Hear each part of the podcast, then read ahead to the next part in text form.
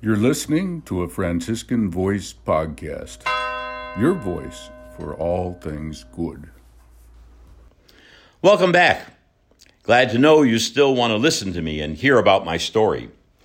Pay attention because it's going to start jumping around a little in just a bit. Ever since I was a wee lad, I had been diagnosed with tuberculosis. There were even several times growing up when I wasn't expected to live. But God had other plans for me. He wasn't done with me just yet.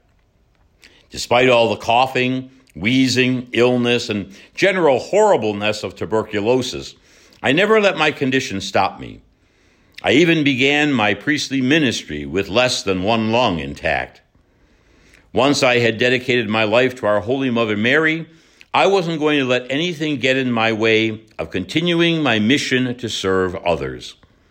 So, after the glamour of Rome tired me out, I packed everything back up and returned to Krakow, Poland, where I began my magazine with the militia of the Immaculata, which I was mentioning earlier. I taught at schools to the youth of Poland, but my tuberculosis still plagued me. There was this one time where I got into a real bad coughing fit in front of the whole class during one of my lessons.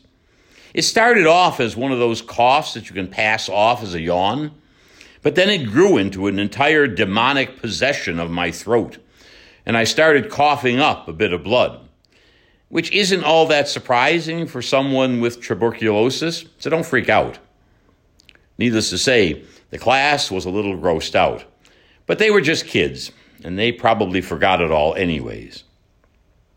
After teaching and running my magazine back in Poland for a while, I up and left for the land of the rising sun, inspired to reach out to help the poor in foreign lands.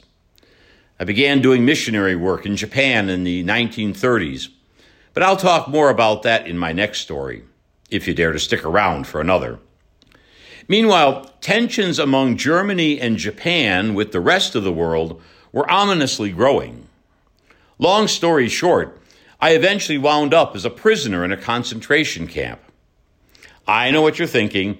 Whoa, hold up. Say what, Max? I know, I know.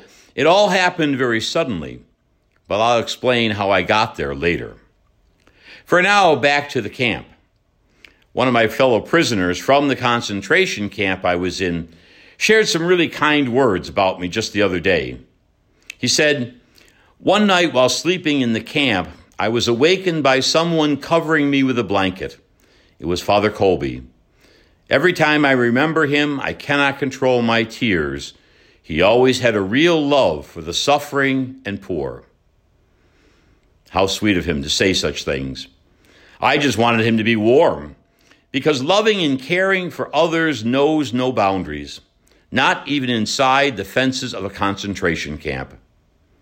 It was these simple acts of kindness that helped me live my life according to the love of Jesus Christ and his mother Mary.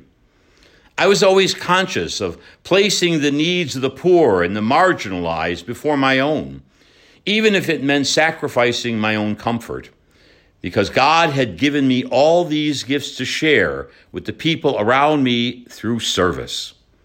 And by Mary's example, I saw just how important service to the Lord is. I offer you this wisdom. Without sacrifice, there is no love.